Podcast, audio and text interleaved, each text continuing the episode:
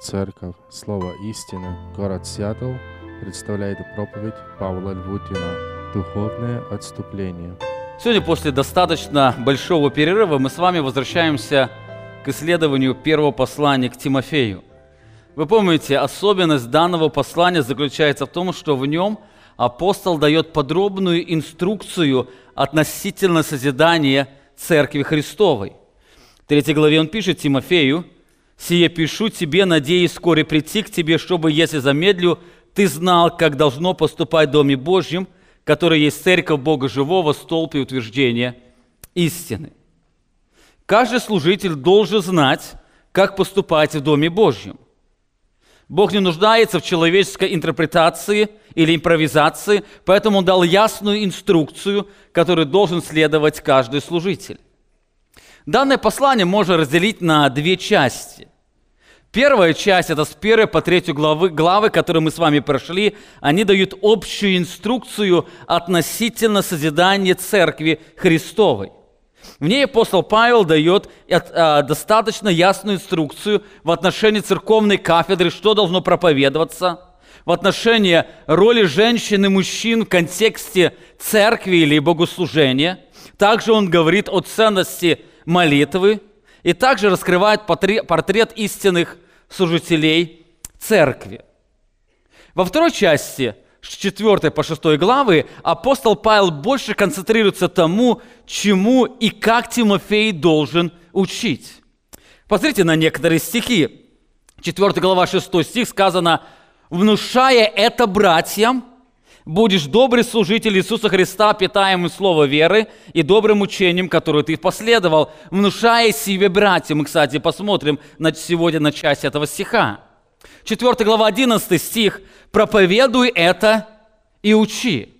И он уже написал, что ему нужно проповедовать и чему учить. 5 глава 7 стих. «И это внушай им, определенным людям, чтобы они были беспорочны, 6 глава, 2 стих. «Учи этому и увещевай». «Учи этому и увещевай». Таким образом, во второй части апостол Павел пишет о том, что должны знать не только пастыри, но также и члены церкви. Другими словами, он пишет Тимофею, что Тимофей должен передать членам церкви. Божьи дети должны знать Божью волю относительно их повседневной и церковной жизни. Поэтому апостол Павел, он предлагает или повелевает передать определенные учения верующим, которые собираются в Церкви Христовой. Так в начале 4 главы Павел дает очень важное наставление, которым пренебрегают не только христиане, но также и христианские учители. О важности этих слов говорит апостол Павел Тимофею – внушая это братьям, будешь добрый служитель Иисуса Христа.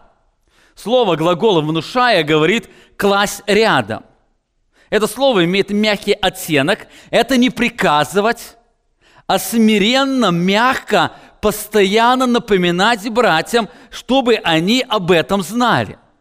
Это рядом положить так, чтобы они это увидели и это приняли.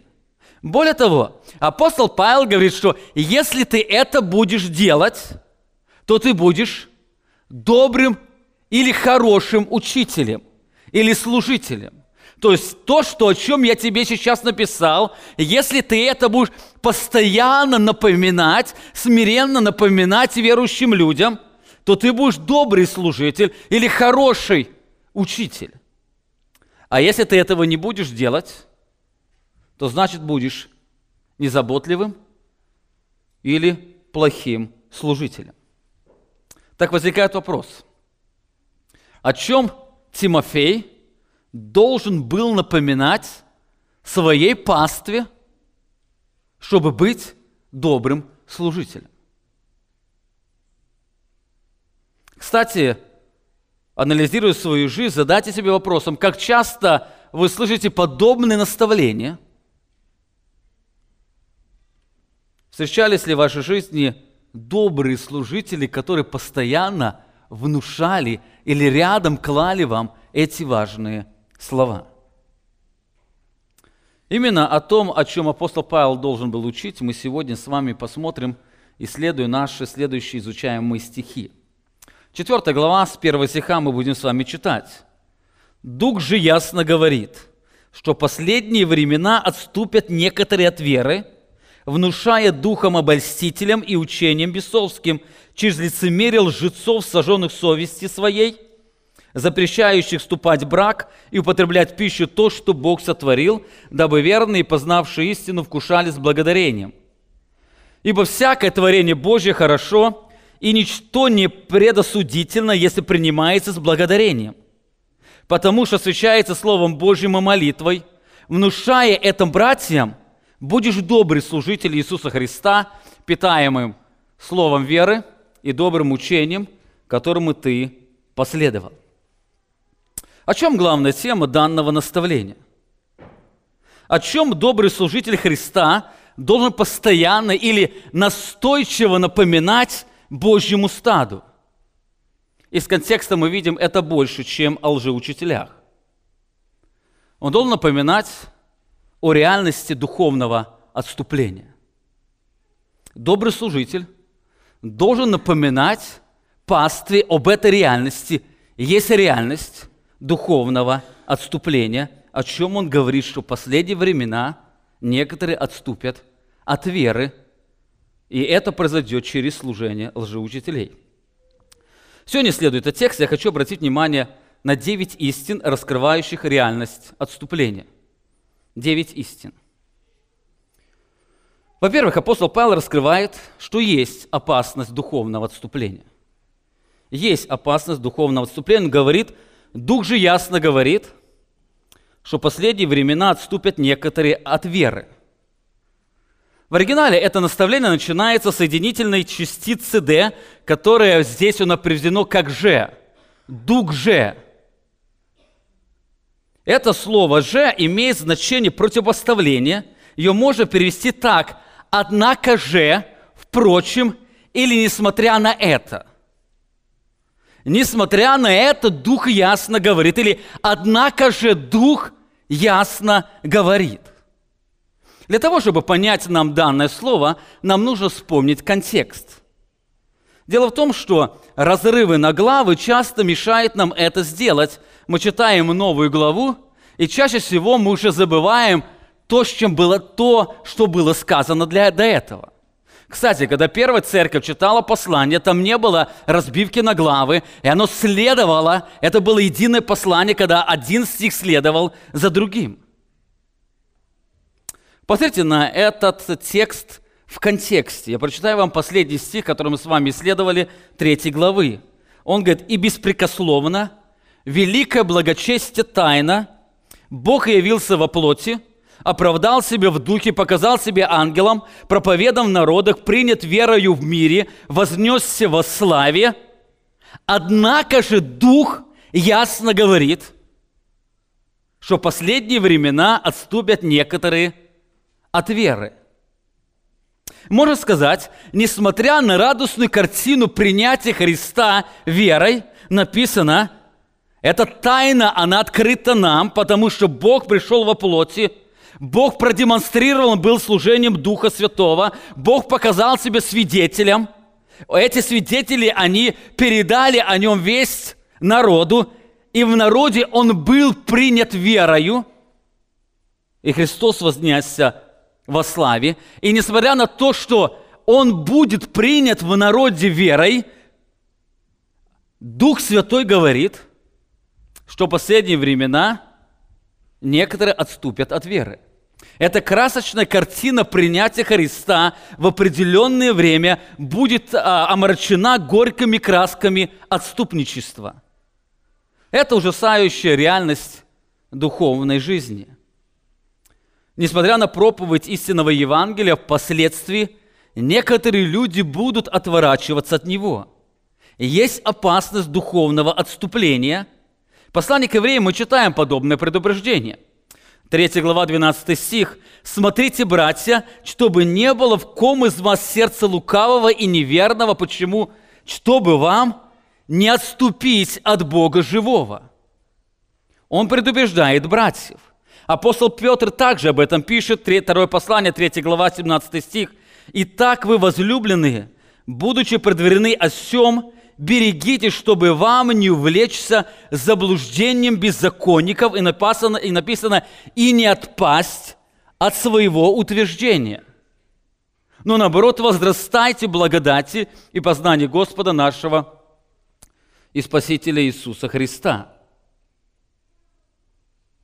Берегитесь, апостол Павел, Петр говорит, чтобы вам не увлечься и не отпасть от своего утверждения. Таким образом, мы видим, что в духовной жизни есть опасность духовного отступления. Эта опасность, она реальна. Мы постоянно живем среди нее, именно поэтому мы должны постоянно возрастать в благодати и познании Господа. Чем больше мы возрастаем, тем мы больше оберегаем себя от этой реальности. Тот, кто мало возрастает, тот может быть очень легко увлечен лжеучителями или, как здесь пишет, заблуждением беззаконников. Итак, это первое. Во-первых, апостол Павел раскрывает опасность отступления. Эта опасность, она реальна, она есть, и она, она постигнет некоторых людей. Во-вторых, апостол Павел раскрывает неизбежность отступления. Это отступление, это не, у нас есть не только опасность, но также будет это отступление. Написано, Дух же ясно говорит, что последние времена некоторые отступят от веры. Знаете, когда мы говорим о реальности какой-то опасности, то мы можем понимать, что эта опасность может наступить, а может и не наступить. Так Дух Святой раскрывает, что данное отступление, оно неизбежно. Мы не только находимся в опасности, когда кто-то может отступить от веры, но также эта опасность, она неизбежна. Некоторые люди, они отступят от веры. О неизбежности этого, этого реальности апостол Павел раскрывает в некоторых словах. Во-первых, об этом отступлении говорит Дух Святой. Это не предположение апостолов, но это утверждение Бога. Сам Бог говорит – что в определенные времена некоторые отступят от веры. Это определенный факт. Более того, Дух Святой не просто как-то неоднозначно сказал, но написано, что Дух Святой как ясно говорит. Слово «ясно» означает понятно, определенно, недвусмысленно и безошибочно.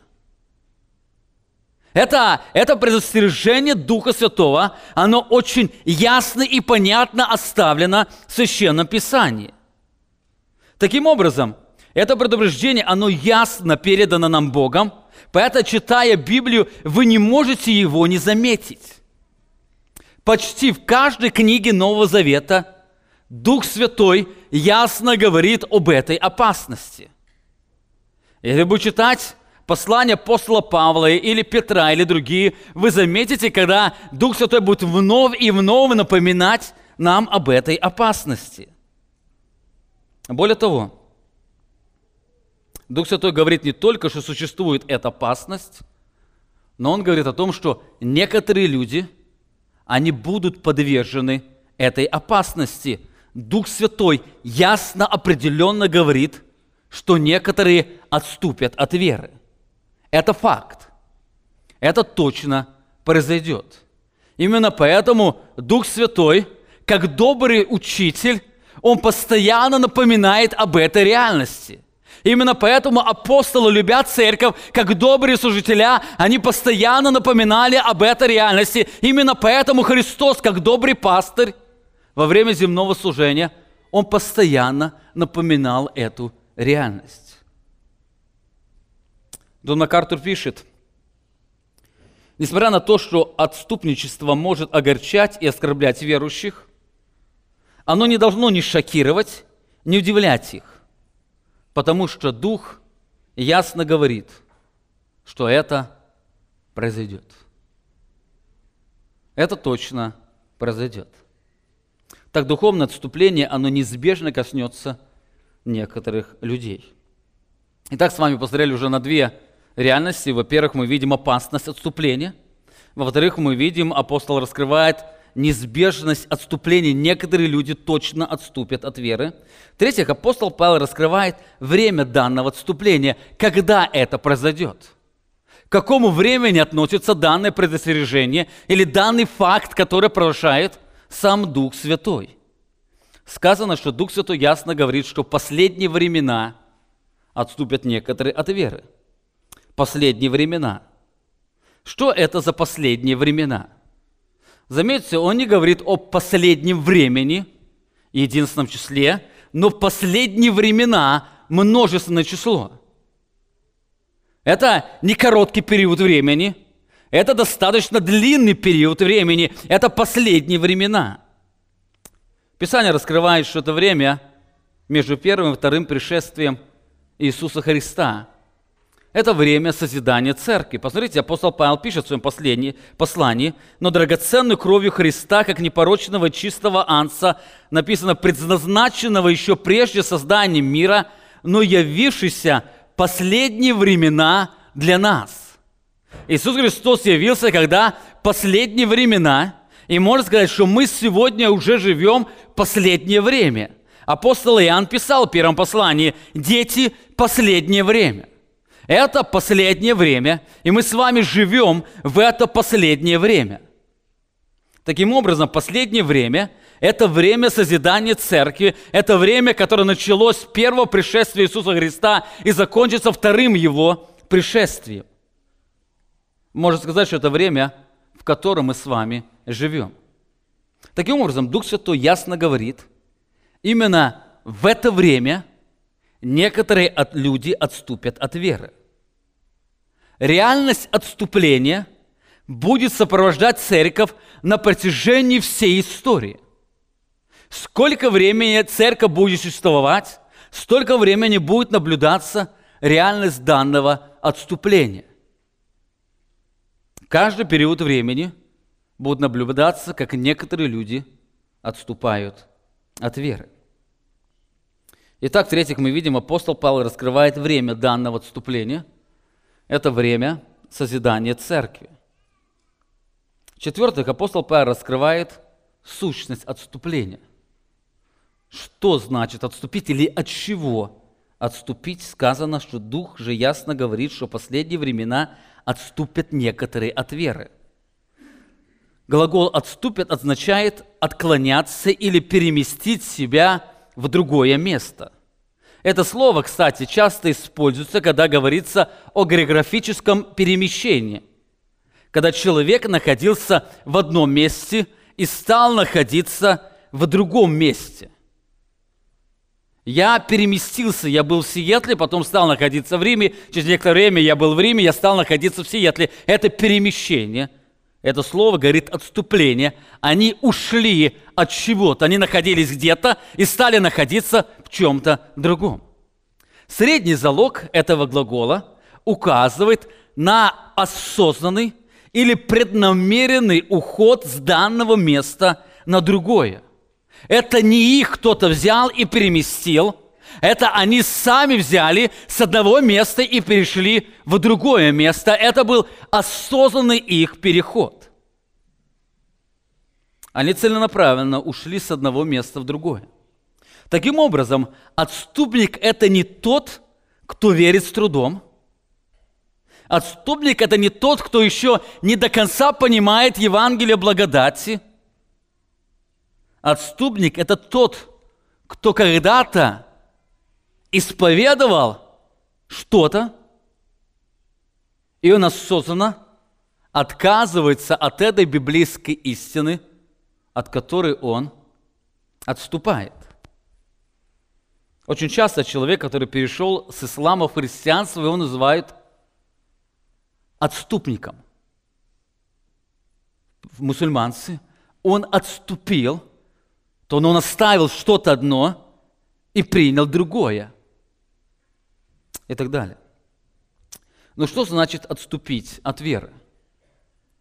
Отступить от веры. В контексте слова «вера» означает не практическое доверие Богу, а христианскую доктрину или здравое учение Евангелия. отступить от определенной, там стоит определенный артик, отступить именно вот от этой веры. Кстати, до этого он раскрывал доктрину этой веры. Это тайна благочестия, которая заключается в Иисусе Христе. Вера – это то, что, во что верят христиане.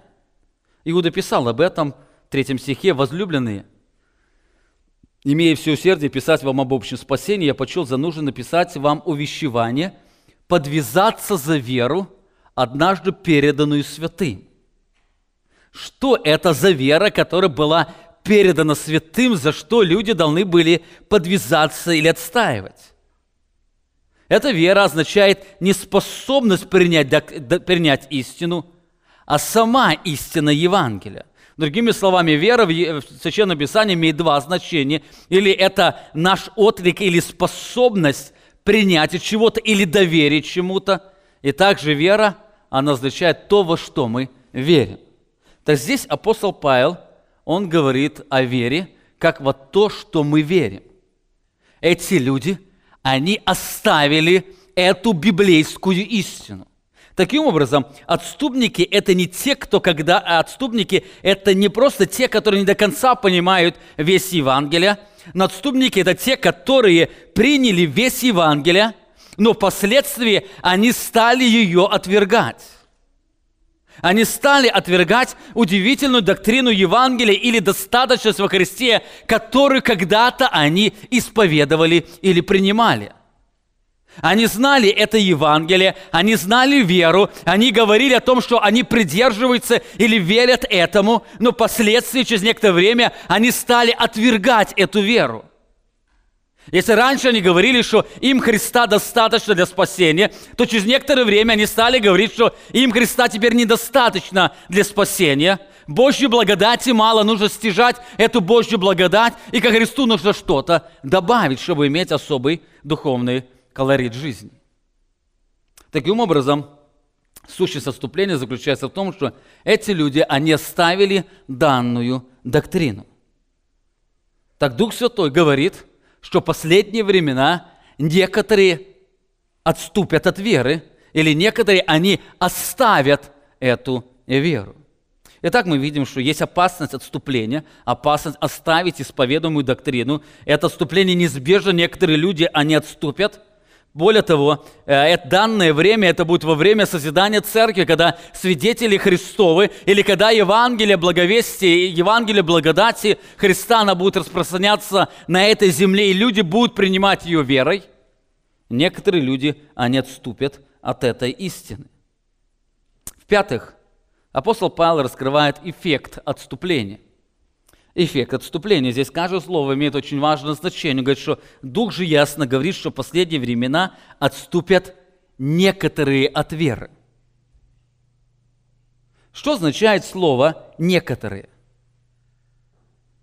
Слово «некоторые» указывает, что в данный период времени отступивших от Евангелия благодати будет немного. Некоторые отступят от веры – Некоторые, это не многие, он не говорит, что многие отступят от веры, но некоторые отступят от веры.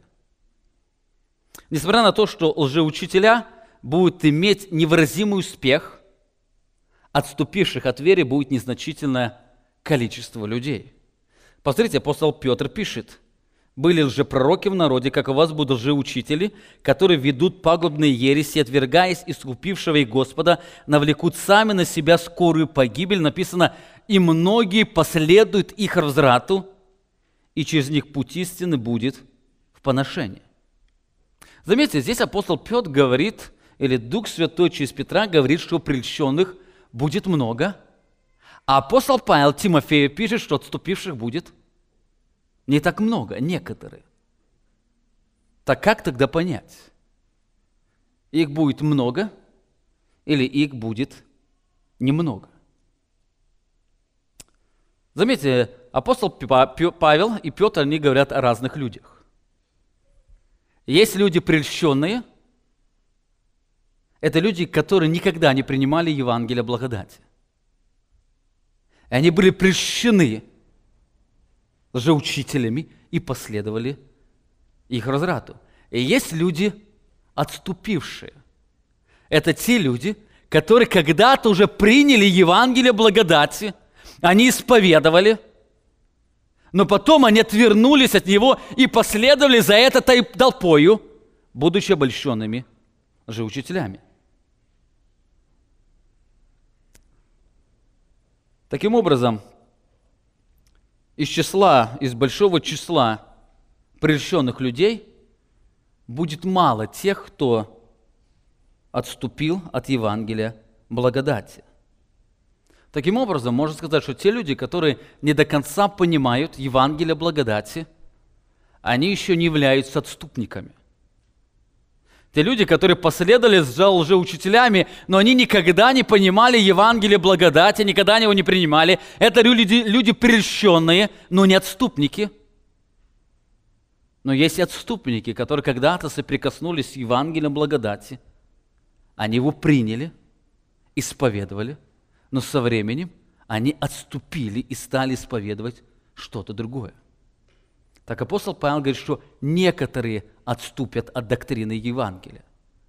Их будет немного, хотя прельщенных лжеучителями будет достаточно много.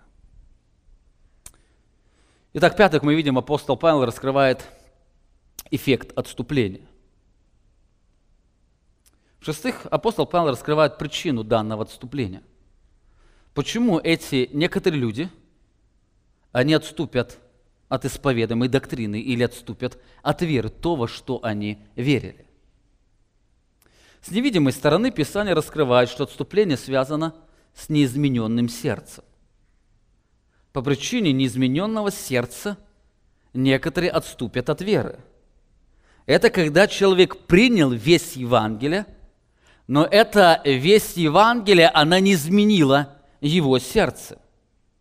Посмотрите, апостол Павел пишет, или послание к евреям, мы читаем 3 глава 12 стих.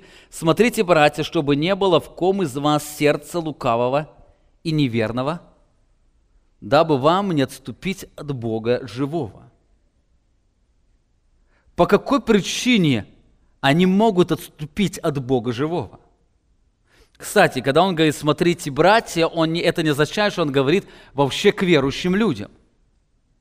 Вы помните, это послание еврей пишет евреям, и евреи всегда друг друга называли как? Братья. Поэтому еврей к еврею обращается, говорит, смотри, мой брат, чтобы в ком из вас не было сердца лукавого и неверного. Почему? Потому что если у вас будет такое сердце, у вас есть опасность, отступить от Бога живого. Заметьте, отступление от Бога живого связано состоянием сердца. Лука 8 глава 13 стих. Христос говорит в притче о сеятеле. Объясняя эту притчу, в 13 стихе он говорит, а упавшие на камень – это те, которые, когда услышат слово, с радостью принимают, но которые не имеют корня и временем веруют – а во время искушения они отпадают. В чем причина их было отпадения? Опять, в состоянии сердца, в почве сердца.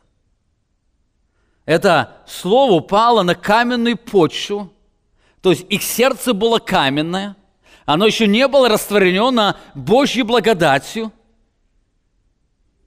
и в люди, вроде бы они приняли весь Евангелие, они стали радоваться Евангелию, но как это слово, оно не может прозрасти по причине твердости или каменелости сердца, то когда наступают определенные времена, эти люди отпадают. Время испытаний. Испытаний через лжеучителей, обстоятельств или еще каких-то причин, эти люди остаются уже не твердые – этому растению некуда произрасти. Они отпадают. Апостол Иоанн раскрывает, что отступление является свидетельством, что человек никогда не являлся Божьим ребенком или спасенным человеком. 1 Иоанна 2 глава 19 стих. «Они вышли от нас, но не были наши, ибо если бы они были наши, то остались бы с нами». Но заметьте, но они вышли, и через это открылось, что они все наши. Они вышли И это является свидетельством, что среди Церкви Божьей могут находиться не все дети Божьи. Все могут исповедовать Евангелие благодати, но время она покажет почву сердца. То ли там добрая почва, то ли она каменистая, твердая, тернистая и так далее. Во втором послании Иоанн отмечает, очень ясно говорит, «Всякий, приступающий учение Христова и не пребывающий в нем, заметьте, не имеет Бога. Пребывающий в учении Христовом имеет и Отца, и Христа. Заметьте, кто приступает учение, или кто не повинуется, или отступает от этого учения Христова, то тот, он не имеет Бога. Апостол Павел раскрывает, что истинным свидетельством истинной веры является стойка святых. Послание Колоссянам, 1 глава, 21 стих, он пишет, «И вас, бывших некогда чужденными врагами по расположению к злым делам, ныне примирил теле плоть его смертью его, чтобы представить вас святыми, непорочными и неповинными пред собою». И заметьте – если только пребываете в вере и не отпадаете от надежды благословения, которое вы слышали, которое возвещается сей твари поднебесного, которого я, Павел, сделал сослужителем, если только пребываете тверды и непоколебимы. То есть Он примирил вас в теле смертью Его тогда, если вы пребываете непоколебимы, тверды и непоколебимы вере. Если вы не тверды, и вы отпадаете от веры – с другой стороны, значит, вы не были примирены с Ним.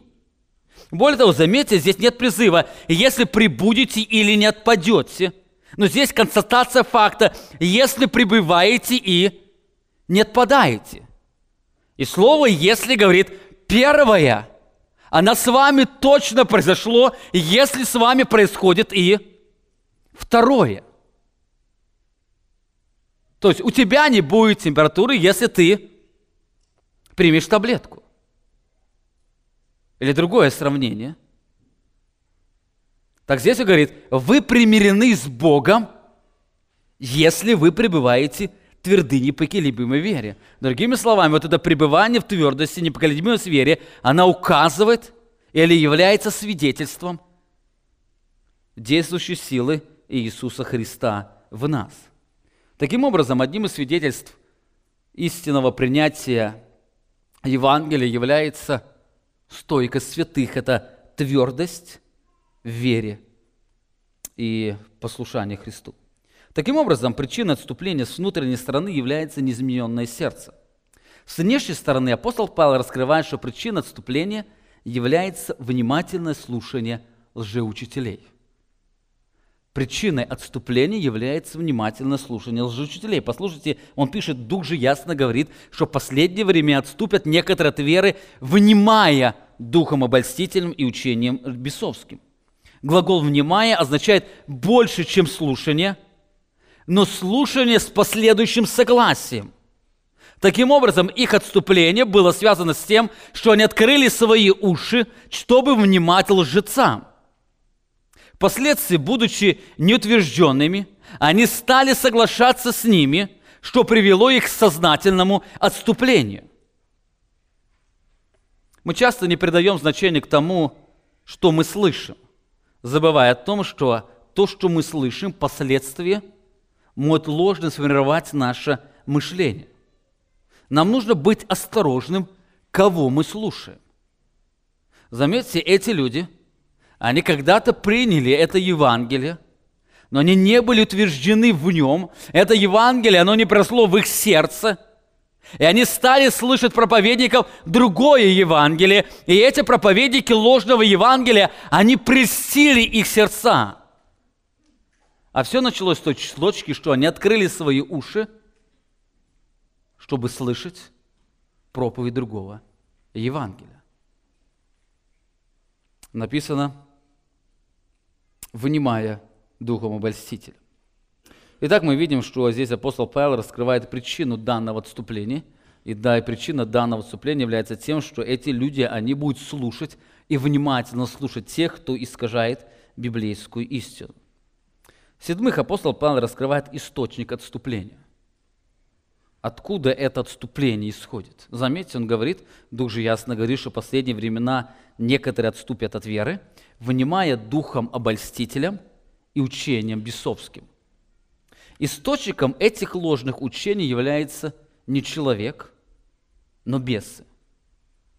Любое заблуждение – это бесовское учение. Это учение не о бесах, но учение, которое было составлено бесами. Священное Писание говорит, что за всяким идолопоклонством стоит не человеческая измышленность, а бесовское влияние. В Ветхом Завете много об этом говорится. Я приведу вам свидетельство апостола Павла, который цитирует стихи Ветхого Завета. 10 глава, 20 стих 1 Коринфянам написано «Нет, но что язычники, принося жертвы, приносят бесам, а не Богу.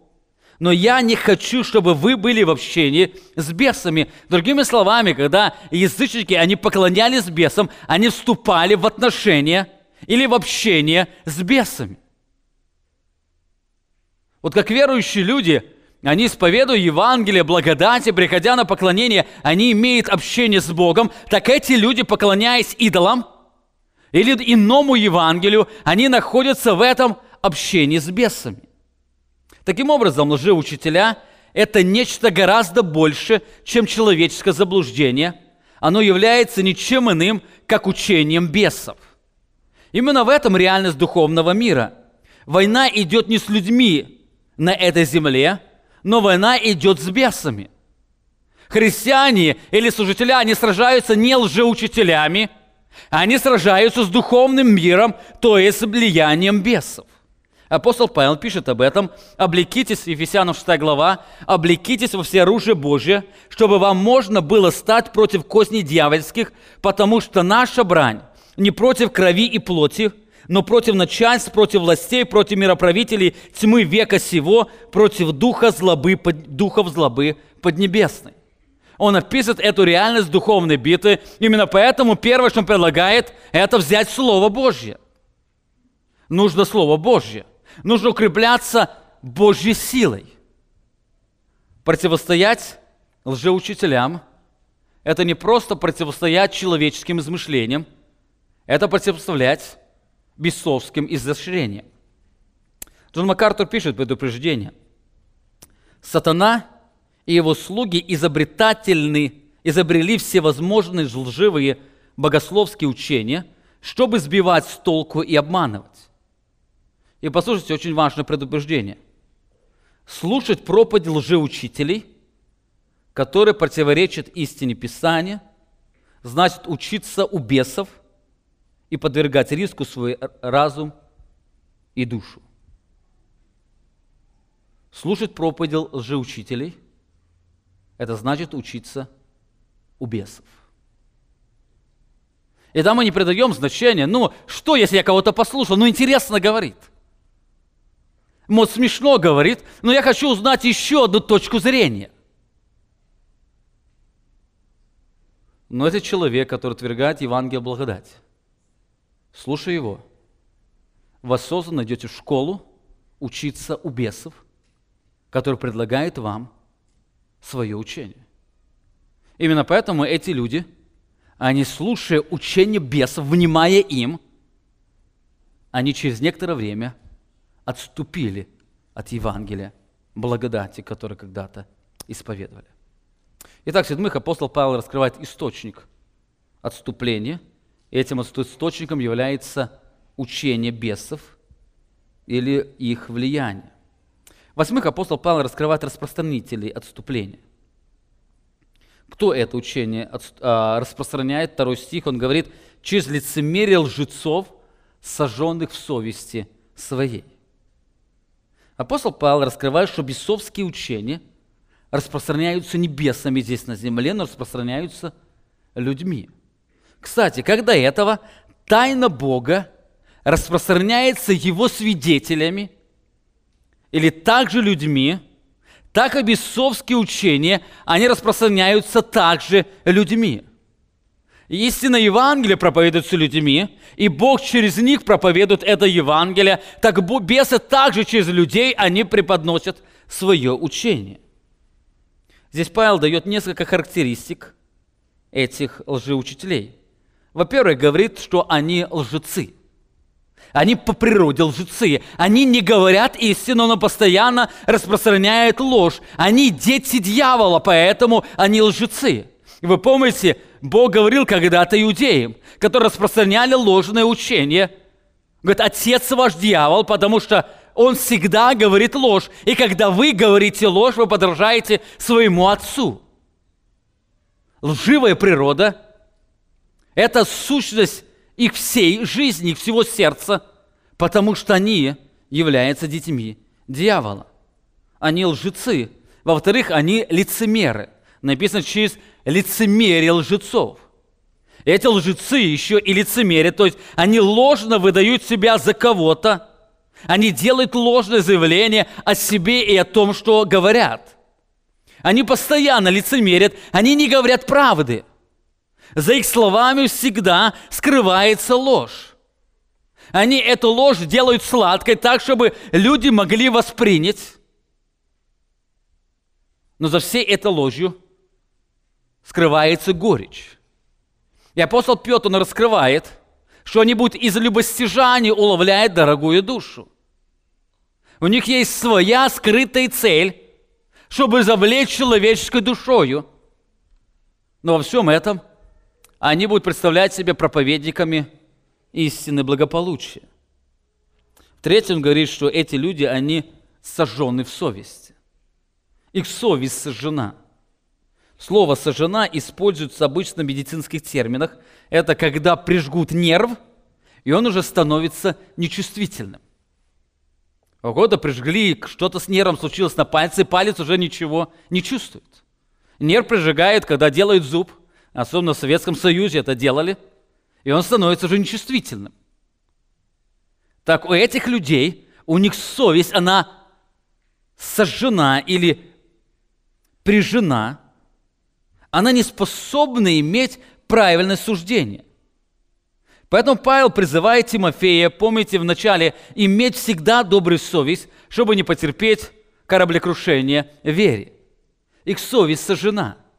Именно поэтому они могут всегда обкрадывать бедных людей, и при этом они спокойны. Им не жалко этих людей. Почему? У них абсолютно сожжена совесть, они только движимы своей коростью, своими желаниями. Они не думают о тех, кого они увлекают.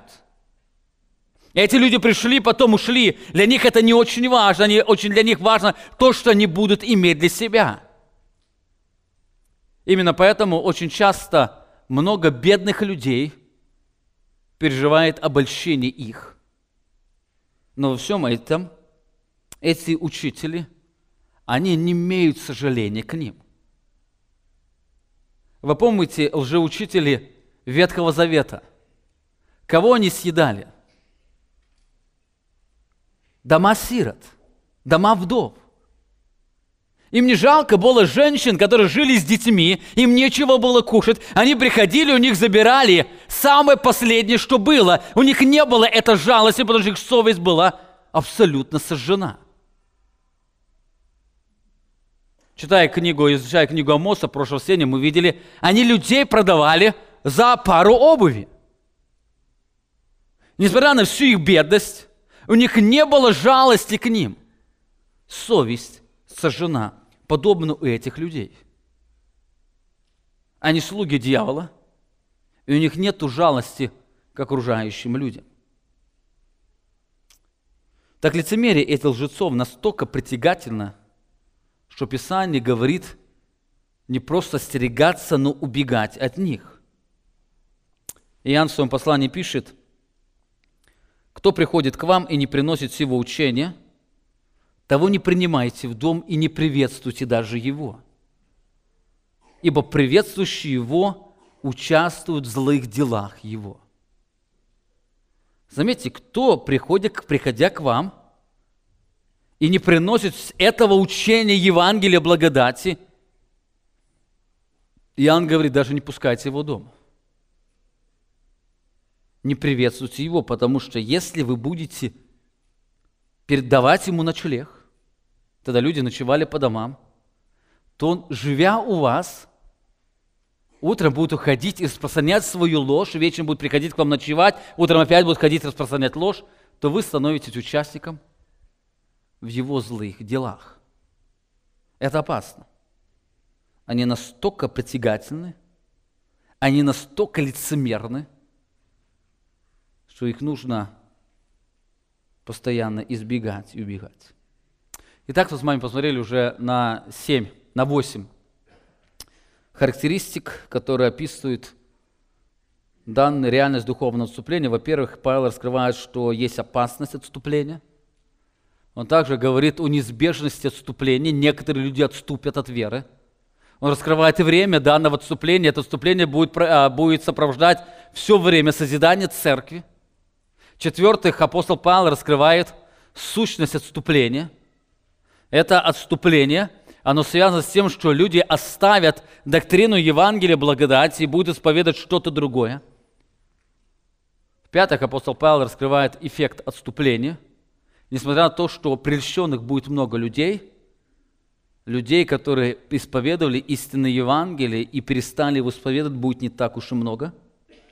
В-пятых, он, а, в-шестых, он раскрывает причину данного отступления. Это отступление связано с тем, что они будут внимать обольстителям. В-седьмых, Павел раскрывает источник данного отступления. Это учение бесовского. Это люди будут учиться у бесов. Они изобрели это учение. В-восьмых, Павел раскрывает распространители данного отступления.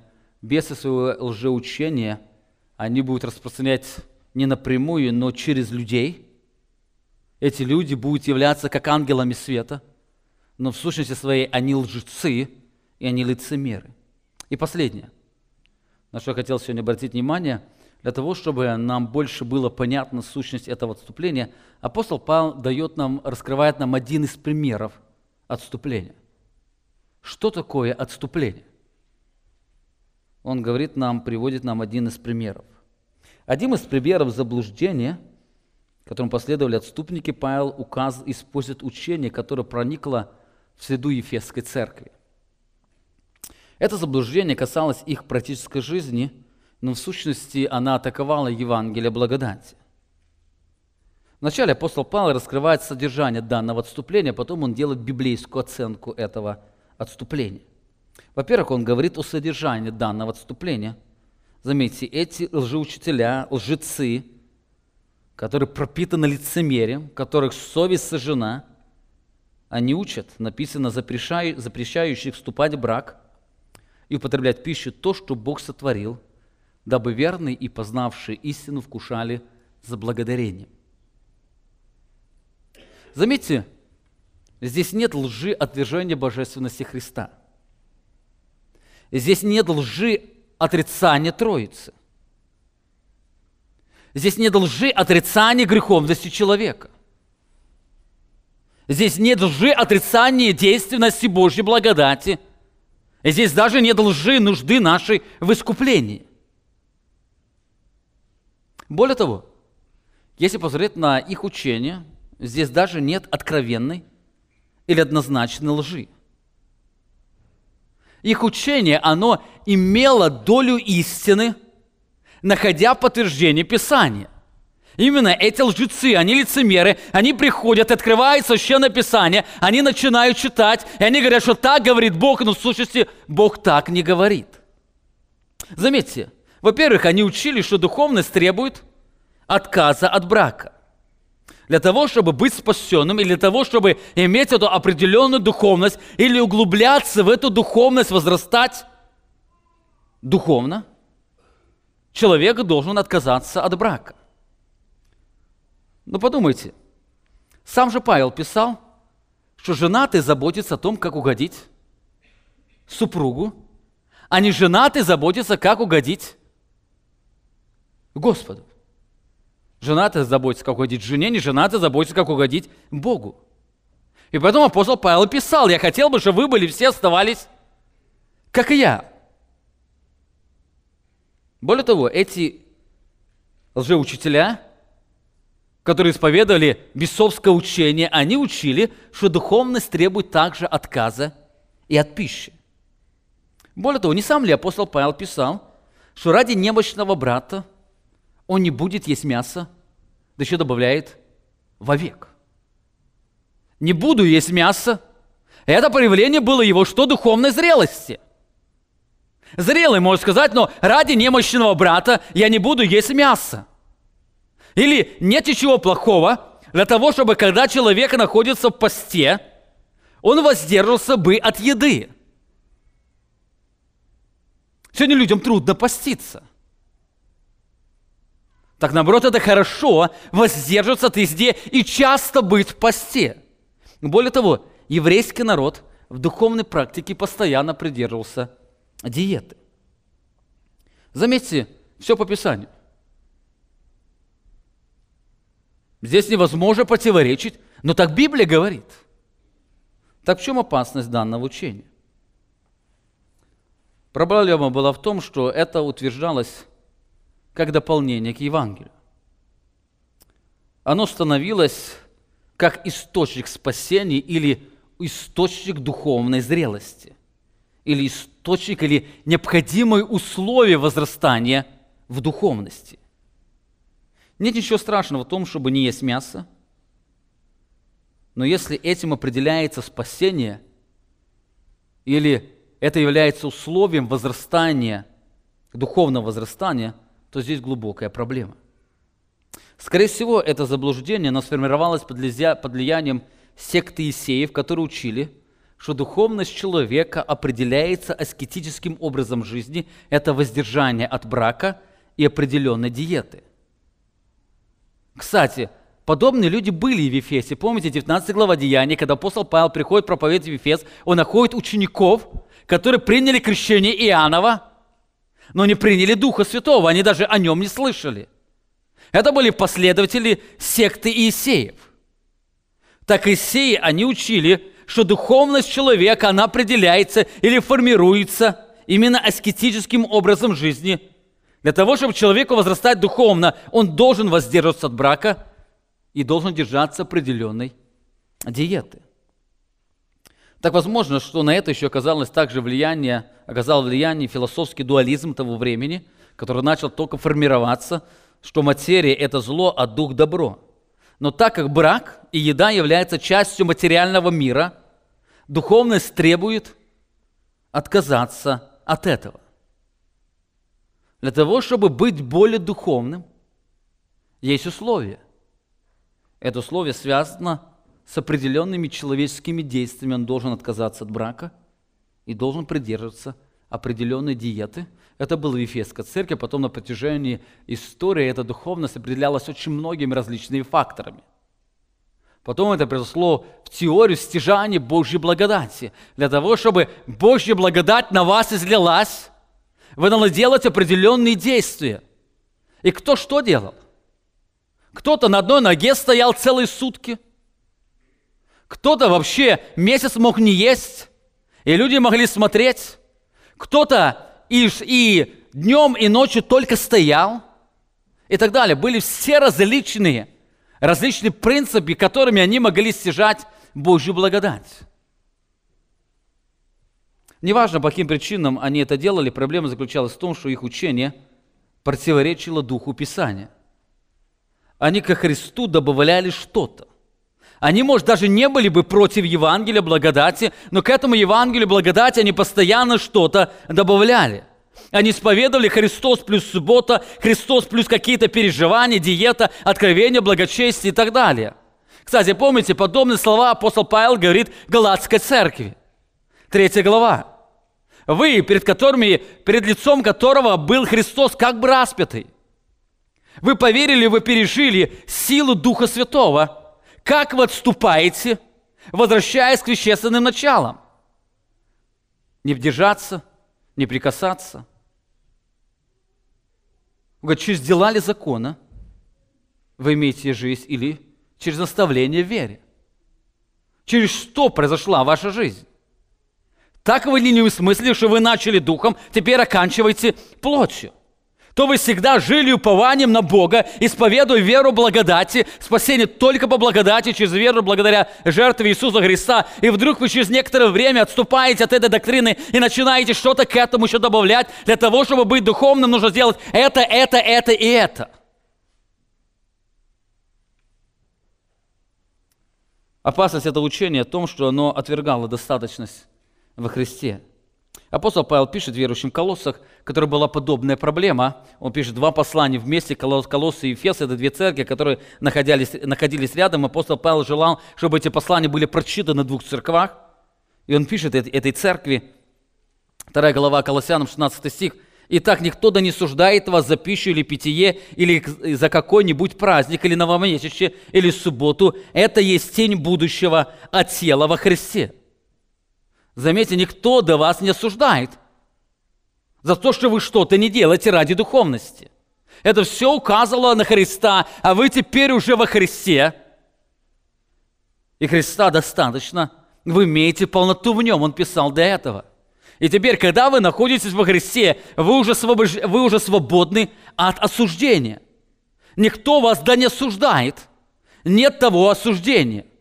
Апостол Павел говорит, нет осуждения тем, которые во Христе Иисусе. Никто да не суждает вас. Дальше говорит, никто да не большает вас самовольным семеномудрием и служением ангелов, торгаясь то, чего не видел, безрассудно набиваясь плотским своим умом. Другими словами, никто до вас не большает, чтобы иметь духовность. Вам нужно переживать, э, вам нужно иметь какое-то особое переживание. Соприкосновение с ангелами или с каким-то духовным миром. Совершенно нет. Одного Христа достаточно, вы имеете полноту в нем. Дальше апостол Павел, он напрямую осуждает этих людей. Он говорит, итак, если вы со Христом умерли для стихии мира, то для чего вы, как живущий в мире, держитесь постановлений? Для чего? Если вы уже со Христом умерли для всего этого, что предлагает этот мир – то почему вы держитесь? Не прикасайся, не вкушай, не дотрагивайтесь. Не дотрагивайся. Что все сливает употребление по заповедям или учению человеческому, задает вопрос. И дальше говорит, это, это имеет только вид мудрости, совомольном служении, смена мудрей, изнурение тела, в некотором пренебрежении о насыщении плоти. Заметьте, это только имеет вид. Но духовности там совершенно нет. Люди кричат, это духовность, это духовность, я уверен, я духовен, потому что у меня есть то, то и то. Апостол Павел говорит, нет, нет. Это только ложный вид духовности. А в сущности там есть просто простое пренебрежение телом. Бог хочет, чтобы вы заботились о своем теле, а вы ради духовности им пренебрегаете, и в сущности вы не подчиняетесь Божьей воле, а что делаете? Своими правилами или законами – наоборот, отвергаете Божье постановление или предназначение. Вы не исполняете волю Божью, а наоборот, отвергаете ее. Кстати, подобно делали же учителя израильского народа. Они своим учением сказали Божью заповедь. Или скажешь отцу свой карван, то чем бы ты пользовался от меня? Вот подобны эти люди. Они говорили, что ко Христу нужно определенные действия для того, чтобы возрастать духовно, вы должны делать это, это и это. И оно приводило к тому, что люди отвергали достаточность во Христе. И в этом типичность сатанинского обмана. Его учение, оно содержит долю истины, но по своей сути оно разрушает достаточность во Христе. Отпадение от веры – это когда человек, уповавший на Бога, начинает уповать на определенные религиозные обряды или дела – он осознанно ушел от достаточности во Христе. Он исповедал достаточность, но потом сказал, что этого недостаточно. Чтобы быть духовными, вы должны сделать это, это, это и это. И различные религиозные лидеры предлагают свое. Кто-то предлагает деньги сдать, кто-то предлагает субботу соблюдать, кто-то предлагает праведной жизнью жить и так далее. Римлян 10 глава раскрывается пример – проблем израильского народа, заметьте, он говорит, «Ибо, не разумея праведности Божией и усиливаясь поставить собственную праведность, заметьте, они не покорились праведности Божией. Почему? Потому что конец закона Христос – праведности всякого верующего. Заметьте, они, не разумея праведности Божией, они усилились поставить собственную праведность. Поэтому не покорились. Евреи отвергли Христа, в контексте он говорит, потому что они искали его в делах закона – но не в вере. А язычники, которые не искали в дела закона, они приняли его верой. они приняли его достаточность. Итак, апостол Павел говорит о содержании их отступления, и дальше апостол Павел говорит или делает оценку, дает библейскую оценку этого заблуждения. 14 стих. «Ибо, потому что всякое творение Божье хорошо и ничего не предсудительно, если принимается с благодарением, потому что освящается Словом Божьим и молитвой». Здесь апостол Павел использует два библейских довода. Во-первых, говорит, всякое Божье творение хорошо. Написано, всякое Божье творение хорошо. Потому что всякое Божье творение хорошо. Он говорит, эти люди, они запрещают им что-то делать, дабы, и дабы верные люди, они вкушали с благодарением, потому что всякое творение Божье хорошо. Это касается как еды, так касается и брака. Брак был сотворен Богом, и брак есть хорош. Брак и еда – это хорошо. Здесь апостол Павел ссылается на первую главу книги «Бытие». Когда Бог все сотворил, что Он сказал? И видел Бог все, что Он создал, и вот весьма хорошо. Весьма хорошо. Брак не отдаляет от Бога, как и не приближает к Богу. Но Божья воля заключается в том, чтобы люди вступали в брак, и брак по своей сути, он хорош. Все, что Бог сотворил, это хорошо. Брак – это хорошо, и он не лишает духовности. Еда – это также хорошо. Бог сказал, едите плоды, кушайте. Все созданное Богом – это весьма хорошо.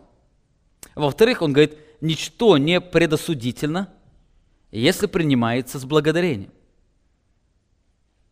Ничто не предсудительно, если принимается с благодарением. Слово «предосудительно» означает неприемлемо или отвергнуто ничто не отвергнуто, если оно принимается с благодарением. В контексте брак и еда не должны быть для вас отвергнутыми или подвержены презрению или чем-то неподобающим, когда оно принимается с благодарением. Почему с благодарением? С благодарением это значит использованием для Божьей славы. Это когда мы в браке или в пище восторгаемся не самим браком или самой пищей, а когда восторгаемся самим Богом. И поэтому, именно поэтому апостол Павел говорит, что это возможно только познавшим истину. Посмотрите, третий стих. «Запрещающим вступать в брак и потребляющим пищу то, что Бог сотворил, дабы верные и познавшие истину вкушали с благодарением». Заметьте, верные люди, которые познали истину, только они могут воспринимать брак и воспринимать еду с благодарением, то есть жить для Божьей славы. Само по себе брак и еда могут стать идолами. Но познавший Бога ставит эти явления на свои места. Они не отказываются от этого ради достижения определенной духовности – они, наоборот, используют это ради того, чтобы больше наслаждаться самим Богом. Они во всем этом видят Богу, Бога. Итак, он говорит, что, во-первых, всякое Божье творение, оно хорошо. Все, что Бог создал, оно весьма хорошо. Во-вторых, ничего не должно считаться неподобающим, если принимается с благодарением. В-третьих, он говорит, все это освещается Словом Божьим и молитвой. Посмотрите, пятый стих сказано, потому что освещается Словом Божьим и молитвой. Что это значит? Что значит освещается Словом Божьим и молитвой? Слово освещается означает отделяется для употребления. И средство для этого – это Слово Божье и молитва. Первое средство, я начну со второго, это молитва освящается молитвой. В контексте подразумевается это благодарение, в котором выражается чувство признательности. Заметьте, он говорит в третьем стихе, «Дабы верные, познавшие истину, вкушали с благодарением». Потом в четвертом стихе говорит, «Ибо всякое творение Божье хорошо, и ничего не предсудительно, если принимается с благодарением». Именно поэтому оно отделяется чем? благодарностью или откликом души, благодарением Богу. Именно по этой причине в христианстве есть очень хорошая практика перед едой благодарить Бога. Кстати, эта, христи... эта практика не только христианства. Если вы читать вы новые Писания, вы найдете, что там святые Божьи люди, когда они начинали вкушать еду, они что делали? Они благодарили Бога. Помните вечерю? Это был пасхальный, э, пасхальный ужин, 22 глава, 19 стих написано, «И взял хлеб, и, благодарив, преломил и подал им, говоря, «Сесть тело мое, которое за вас предается, все творите мои воспоминания». Взял хлеб, он что сделал? Благодарил. Кстати, как вы можете есть и пить во славу Божью? Один из средств для этого, когда вы начинаете вкушать или пить, воздайте славу Богу. Господи, я благодарю Тебя за то, что я могу вкушать эту еду. Или, Господи, я благодарю Тебя за то, что могу пить эту воду, а может и Кока-Колу. Господи, я благодарю Тебя. С благодарением принимайте. Оно отделяется для Божьей славы, чем тогда, когда вы благодарите. То же самое, кстати, и брак. Господи, я благодарю Тебя за этот брак. Я благодарю Тебя за отношения, которые могу иметь в браке с женою или с мужем.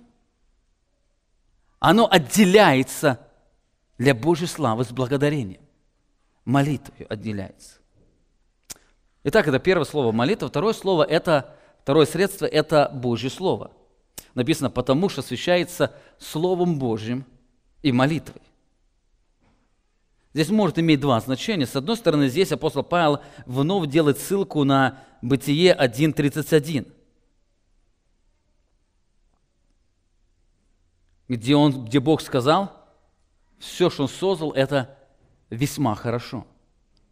Это весьма хорошо. Божье Слово сама уже дало оценку. Оно делило и сказало, это весьма хорошо. С другой стороны, здесь Павел под Божьим Словом подразумевает Евангелие. Евангелие, помните, по 2 Тимофею он говорит, что Божье благословение, оно является именно Божьим Словом. Помните Господа Иисуса Христа от семени Давида, воскресшего из мертвых по, благовос... по благословению или Евангелию моему, за которое я страдаю даже до уз, как злодей, но для Слова Божьего нет уз. Это благословение или Евангелие, которое распространяет или благовествует апостол Павел, оно является Словом Бога. Именно через познание Евангелия верующие пришли к познанию истины. Так частью этой истины заключается в том, что Христос упразднил закон о пище. Господь упразднил закон о пище. Кстати, закон утвердил, или Христос утвердил закон о браке, вы помните, сказал, кто разведется, тот прелюбодействует. Он, наоборот, возвысил брак, эти отношения, и он упразднил закон о пище. Марка 7 глава 15 стих говорит, «Ничто, входящее в человека извне, не может осквернить его, но что исходит из него, то оскверняет человека». Заметьте, ни одна еда, которую вкушает человек, не может осквернить его – Некоторые думают, что свинина оскверняет, то Бог говорит, никакая еда, ни, ни, ничто, что входит в человека, ничто, что человек кушает, оно не может осквернить его. 1 Коринфянам 8 глава 8 стих. Пища не приближает нас к Богу. Ибо едим ли мы, ничего не приобретаем в сфере духовности. Не едим ли, ничего не теряем – опять он говорит о духовном мире. Конечно, в физическом мире вы будете. Много кушать будете, приобретать веса, мало будете кушать, терять будете, но в сфере духовности ничего не происходит. Пища, она не приближает нас к Богу. Не думайте, что определенная диета, она вот послужить каким-то путем к духовности. Совершенно нет. Таким образом, любое учение, которое не соответствует истинной вести Евангелия, ведет нас к отступлению от истины. Каждый раз, когда мы слышим что-то новое, нам нужно дать библейскую оценку. А чтобы это делать, нам нужно глубже, глубже углубляться в благодати, потому что благодать раскрывает нам достаточность во Христе и познание Иисуса Христа. Для того, чтобы нам устоять от этого заблуждения. Есть реальность, будет отступление. Для того, чтобы нам устоять, нам нужно углубляться в Евангелие благодати, Божьей благодати и познавать Иисуса Христа. Именно об этом Петр говорит. Итак, вы возлюблены, будучи предверены или предупреждены об этом, берегитесь, чтобы вам не влечься заблуждений беззаконников и не отпасть от своего утверждения. Но что? Но возрастайте в благодати. Благодати возрастайте и в познании Господа нашего Иисуса Христа, потому что Ему слава и ныне в день вечный. Возрастайте в благодати. Заканчивая это наставление, апостол Павел говорит, внушая это братьям, будешь добрый служитель Иисуса Христа. Внушая это братьям. Помните, служители, которые вас предупреждают об этой опасности. Это добрые служители. Сегодня мы живем во время, когда проповеди о лжеучителях – это неприемлемые проповеди. Они людям не нравятся. Им кажется, что эти, эти проповеди, они делают определенные ограничения. Они отделяют наших от не наших. Но апостол Павел говорит обратно. Внушая это братья. Постоянно говоря об этой опасности. И это главная опасность, чтобы кто-то вас может увести от достаточности в Христе. Ты будешь добрым служителем. Но об этом с вами поговорим уже в следующее воскресенье. А сегодня пусть это наставление настанет предупреждением для вас, чтобы вы, живя в этом мире, понимая эту опасность, могли больше возрастать в благодати и познанию Господа нашего Иисуса Христа. Аминь. Помолимся. Дорогой, непостижимый, славный Бог, мы сегодня собрались здесь для того, чтобы проникаться в Твое Слово. Ты сегодня по своей великой доброте через Духа Святого, который Ты ставил слова в Священном Писании – используя апостола Павла. И ты сегодня, используя твоих служителей, возвещаешь это слово своей церкви. По своей, ты по своей доброте предупреждаешь, что жизнь в последнее время – это сложная жизнь. И самая большая опасность – это не экономическая опасность, это не физиологическая опасность, это не катастрофа, которую могут постигнуть, самая большая опасность. Это опасность духовного мира, когда бесы пытаются увлечь своим бесовским учением через людей, которые сожжены совершенно своей совести, увлечь за собою, если возможно, и избранных. И ты сегодня раскрывал об этой реальности, что будет время, когда некоторые люди, они примут Твое Евангелие, но не отступят от него – и ты через твоего раба, служителя Петра, говорил, лучше им не познавать пути праведности, нежели когда-то познав отступить от него. Нарушив это предупреждение, но охраняло наше сердце. Даруй нам не увлекаться людьми, которые не проповедуют Твое Евангелие. Даруй нам не учиться у бесов, но учиться у Тебя. Нам углубляться, нам возрастать Твоей благодати возрастать познание Тебя, наш великий, славный, прекрасный Бог. Пусть Твое имя будет всегда прославлено. И пусть Твоя работа, она больше утверждается в нашей стойкости, наш великий Бог. Аминь. Вы прослушали проповедь пастора Павла Львутина. Другие проповеди и информацию нашей церкви вы можете найти на нашей странице в интернете www.slovoistины.org